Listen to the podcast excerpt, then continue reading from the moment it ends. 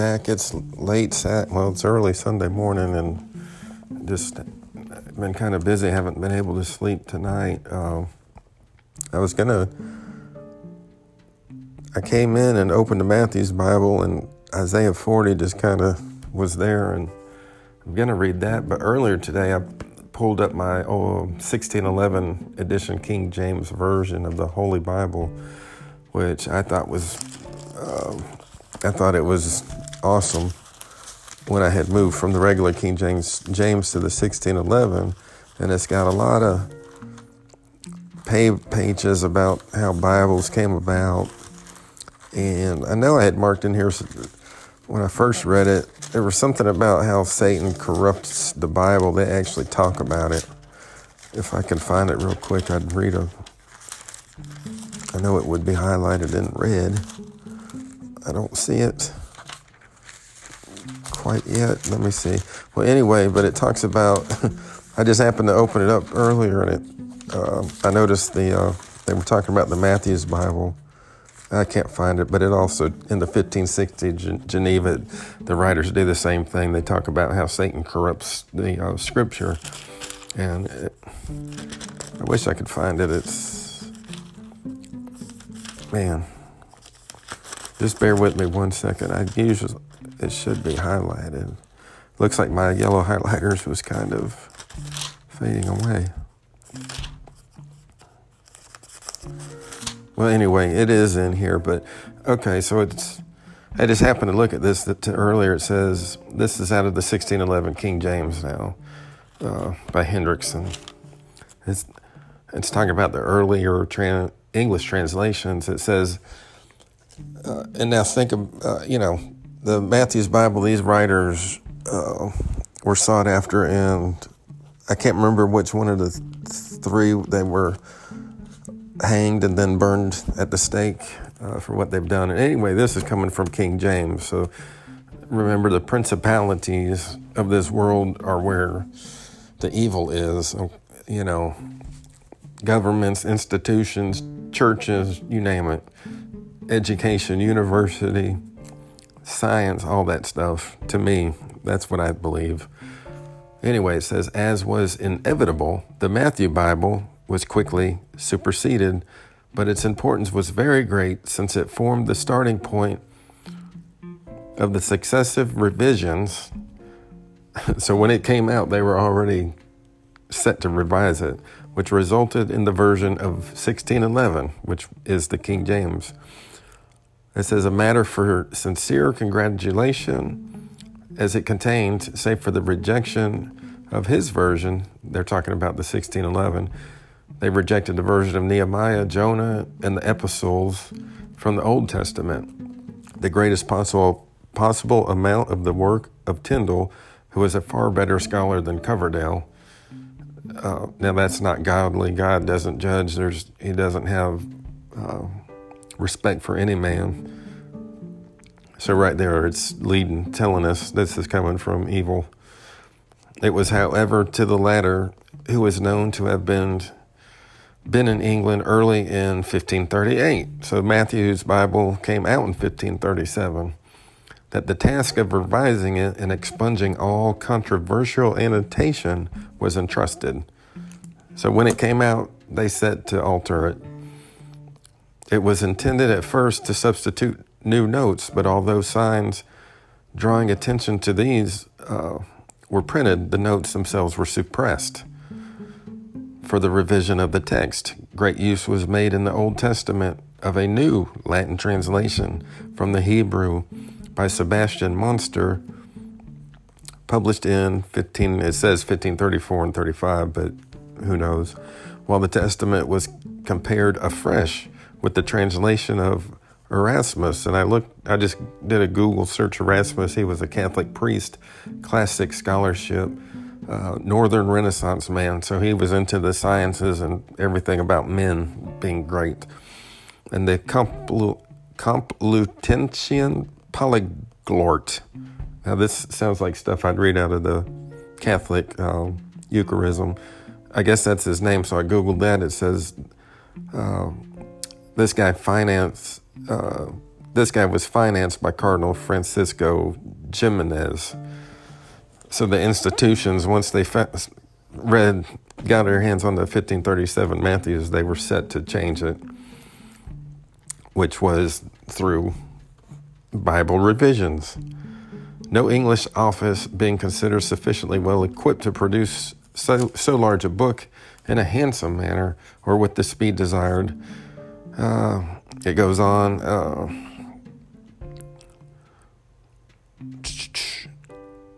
in November, the king issued a proclamation which reflects the scandal caused to the less progressive churchmen. They're calling them names, the guys that wrote the Matthew's Bible, by the notes and prologues in Matthew's Bible. And I, I have part of the Romans prologue, and it's extremely informative on understanding the Bible. Um, I just, some of the stuff I underlined, it says uh, dissensions has been set up concerning the sacraments. Okay, I'm sorry, let me just start at the top. It says, in consequence of the import in certain printed books from abroad and the publication of others here with privilege, contained annotations in the margins and see imagined by the makers and printers of these books. They're talking about the 1537 Matthews.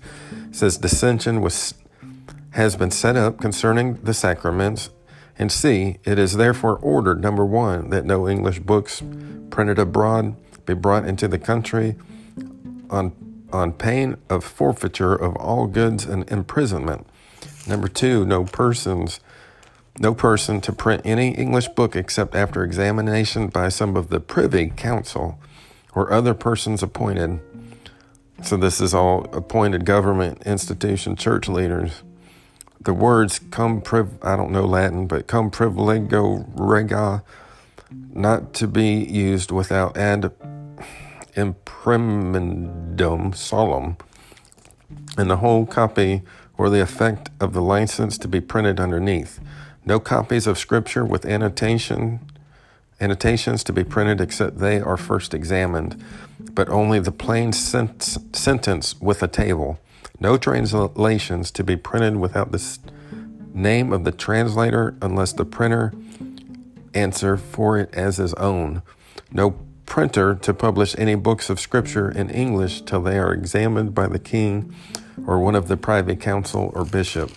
And I'm not going to read it, but in the Matthew's Bible, in the intro, the writers they talk how they used uh, they used a little deceit to get the Bible printed and uh, gave the king false names basically to get it printed under the king of England at that time.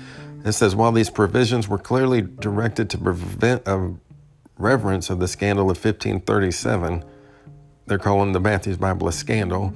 Some of them naturally caused great alarm to Grafton and Coverdale, who wrote at once to Cromwell to know how they were to be met, but a heavier blow was awaiting them. That's because they were looking to kill these guys.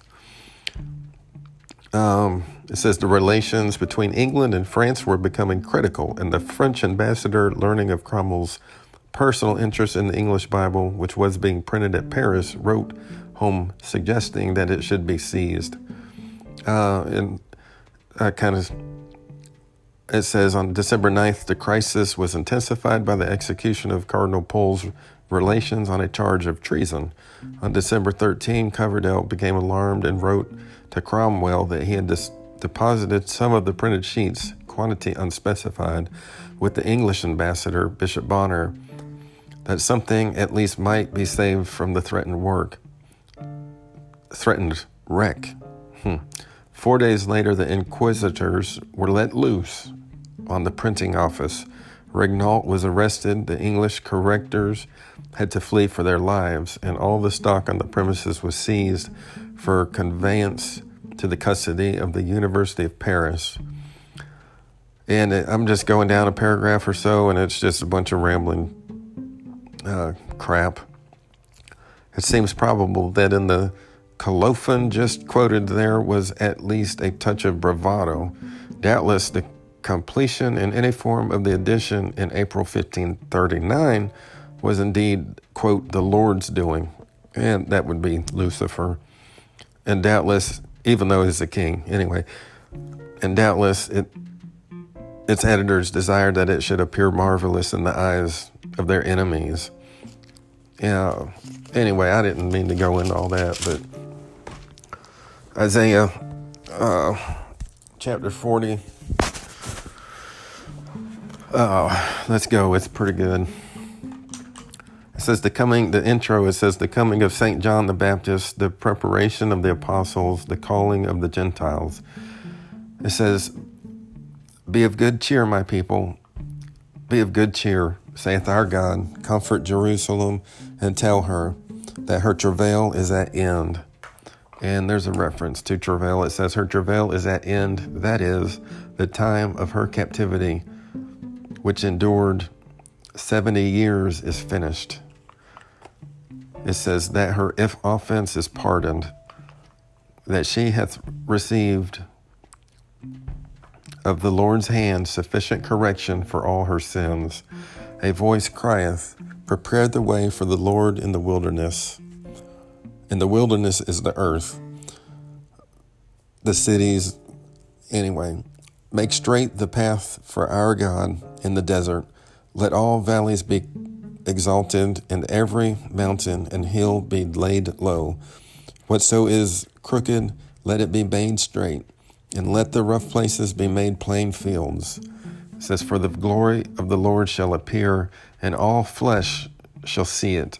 For why the mouth of the Lord have spoken it. And right before the, for the glory of the Lord shall appear, there was a reference, and it's a kind of. Let me just start. It says, The prophets call the glory of the Lord the righteousness that should be shown by the gospel, whereby we should become righteous in the sight of God the Father for his Son Christ merits. This glory shall all flesh see, that is, all men, as well the Jews as the Gentiles that believe, alike, saying, Have you ever in the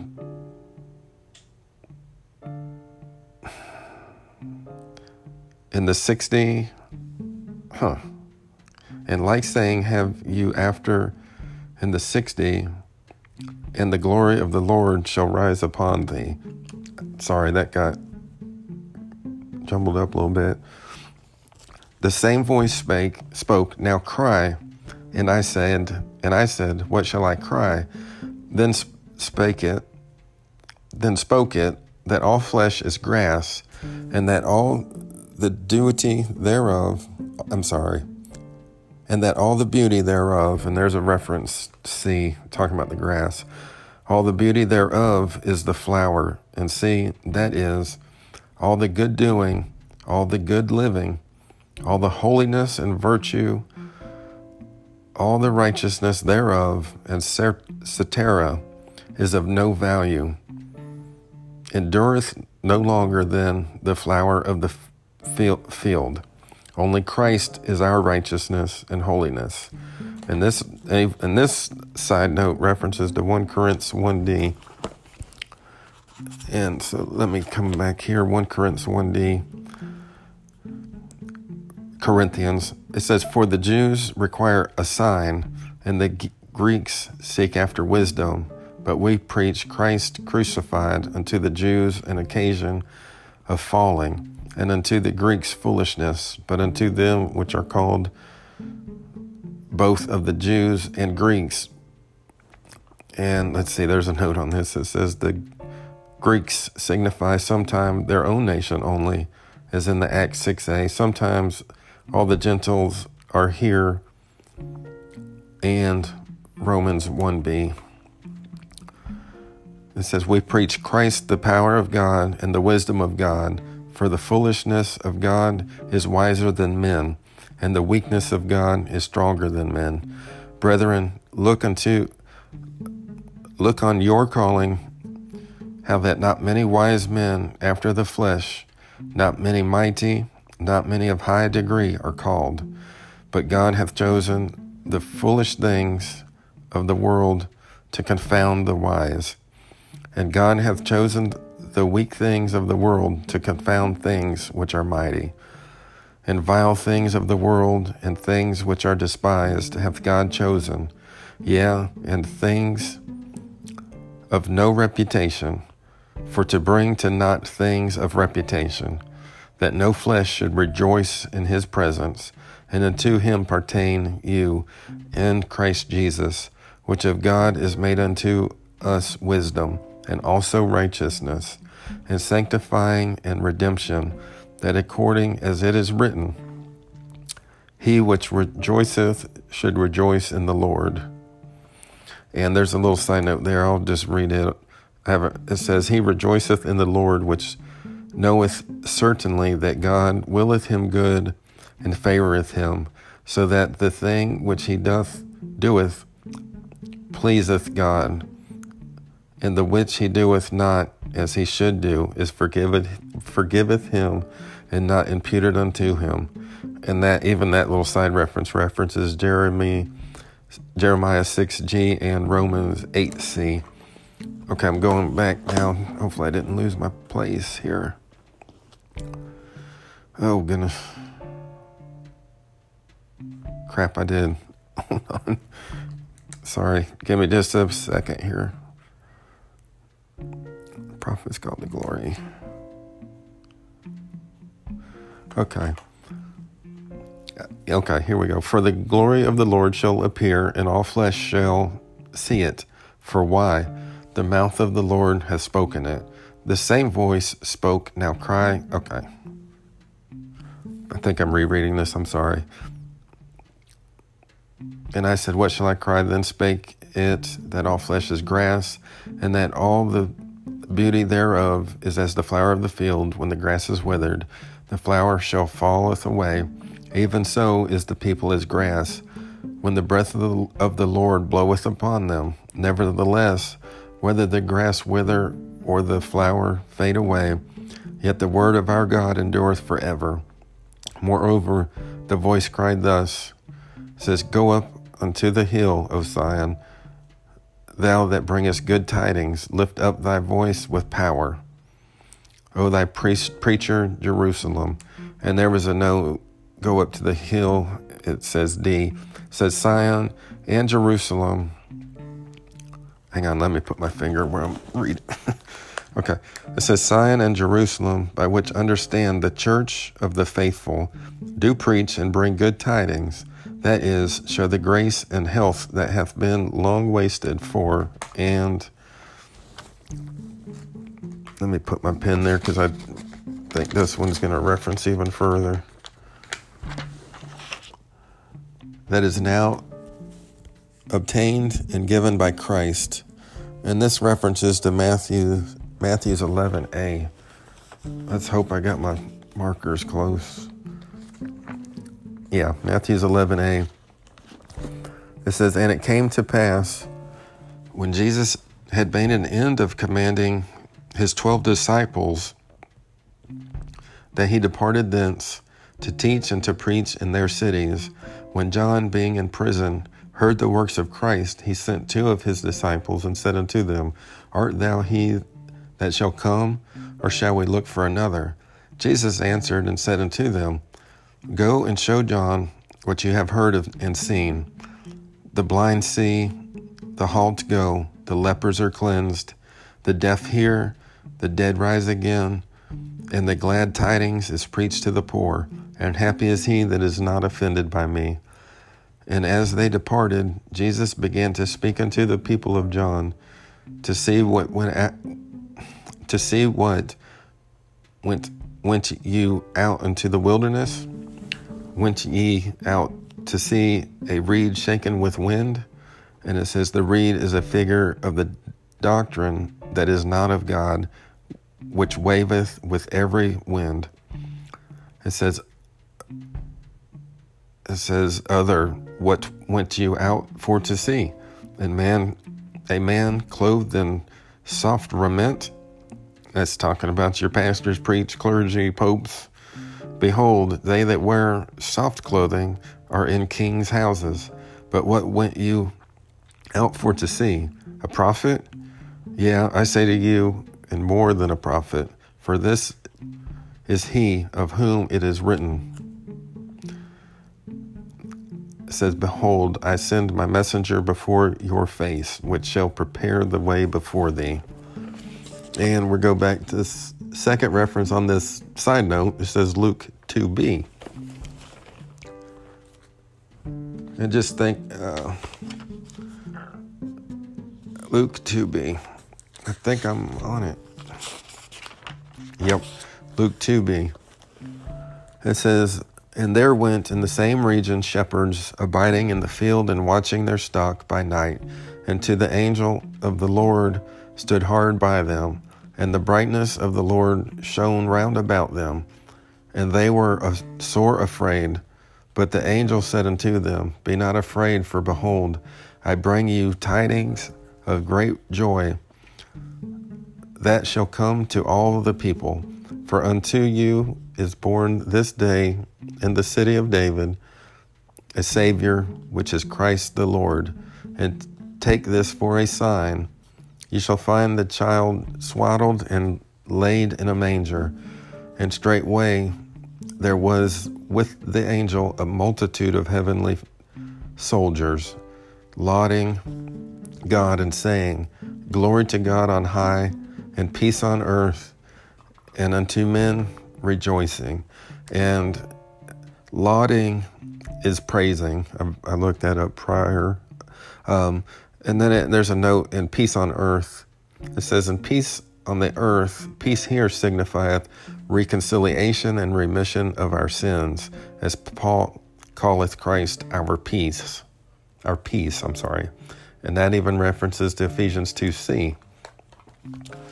So these side notes in the Matthew's Bible, to me, they were pretty spot on. So that little intro about in the King 1611 King James, it's heresy, if you will. uh, okay, we're coming back to uh, Isaiah 40. Okay, lift up, go. Okay, I'm kind of re back to where we were. It says, Go up into the hill of Sion, thou that bringest good tidings, lift up your voice with power.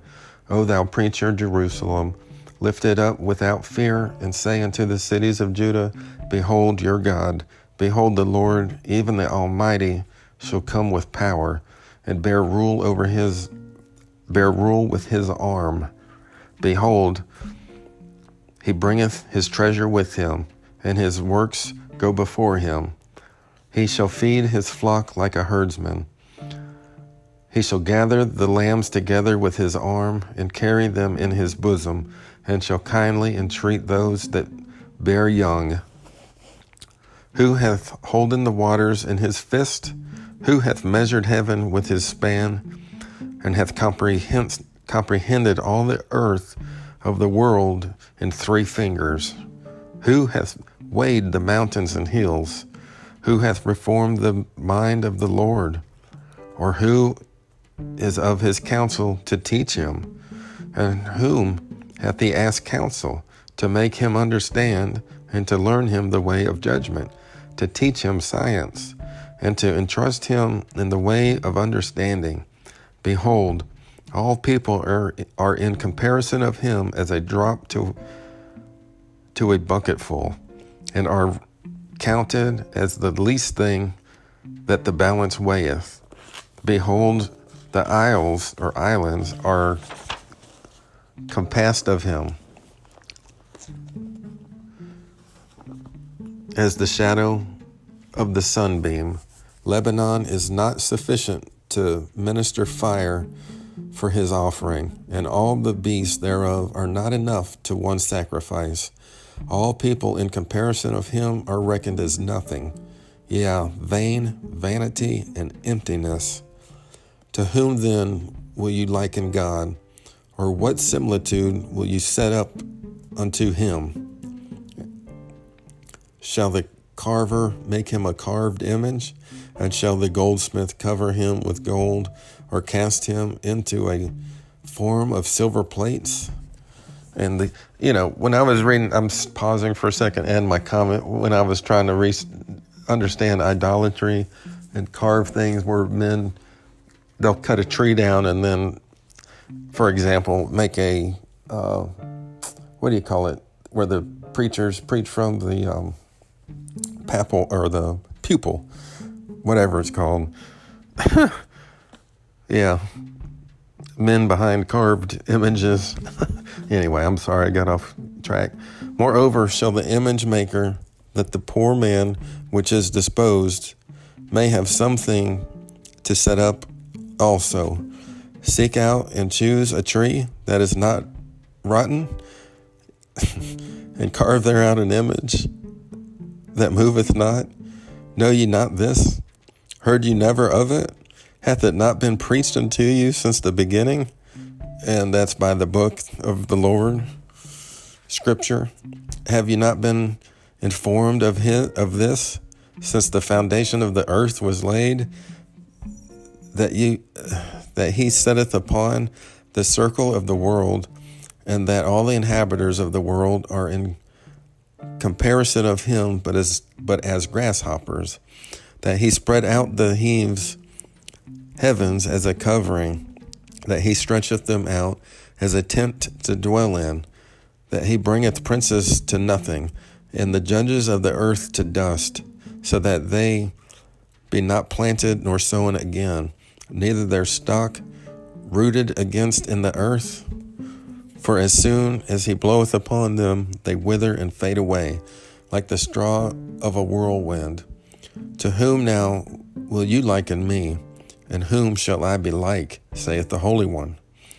Lift up your eyes on high and consider who hath made those things which come out by so great heaps, and he can call them all by their names. For there is nothing hid unto the greatness of his power, strength, and might. How may then Jacob think, or how may Israel say, my ways are hid from the Lord, and my God knowest not of my judgments. Knowest thou not, or hast thou not heard, that the everlasting God, the Lord which made all the corners of the earth, is neither weary nor faint, and that his wisdom cannot be comprehended, but that he giveth strength unto the weary and power unto the faint? Children are weary and faint, and the strongest men fall. But unto them that have the Lord before their eyes shall strength be increased. Eagle's wings shall grow upon them. When they run, they shall not fall, and when they go, they shall not be weary. And one thing I always ponder upon is the from the Adventists when I went to one of the seminars up in Maryland. I drove up from Georgia. It was one of the words that stuck with me was uh, what they call it a paradigm shift. Yeah. It's just a shift in your thinking. And that's what this Matthew's Bible is doing on my journey from, you know, becoming a deacon at the Adventist church. Yeah, that was the paradigm shift. They were calling uh, the Catholic Church, Roman Catholics, the Pope. They were saying it's the institutions that are evil. It's not the Pope himself. So they were just pointing at a different church. Sometimes you, and I remember the pastor's wife saying, you know, you have to look in the mirror. Now I'm thinking, yeah, dumbass, look in the mirror because you're the same as the Roman Catholics and all the other priests and churches of this world. It's, uh, anyway, and then I think on too in that, uh, what was it called? It was called a discipleship maker thing or something. That's why I went up there paid 175 bucks, I think, for to get in. And the guys, the paradigm shift stuck with me, and that's just a change in your thinking. Uh, but we know God. One of the words that they said was the omnipresence of God, and then I've read it in the Bibles, the NIV, the King James, the 1611 King James, 1560 Geneva, and the 1537 Matthews that I'm reading now, this is like my, I'm stopping here. Um, but God's like his omnipresence and omnipotence.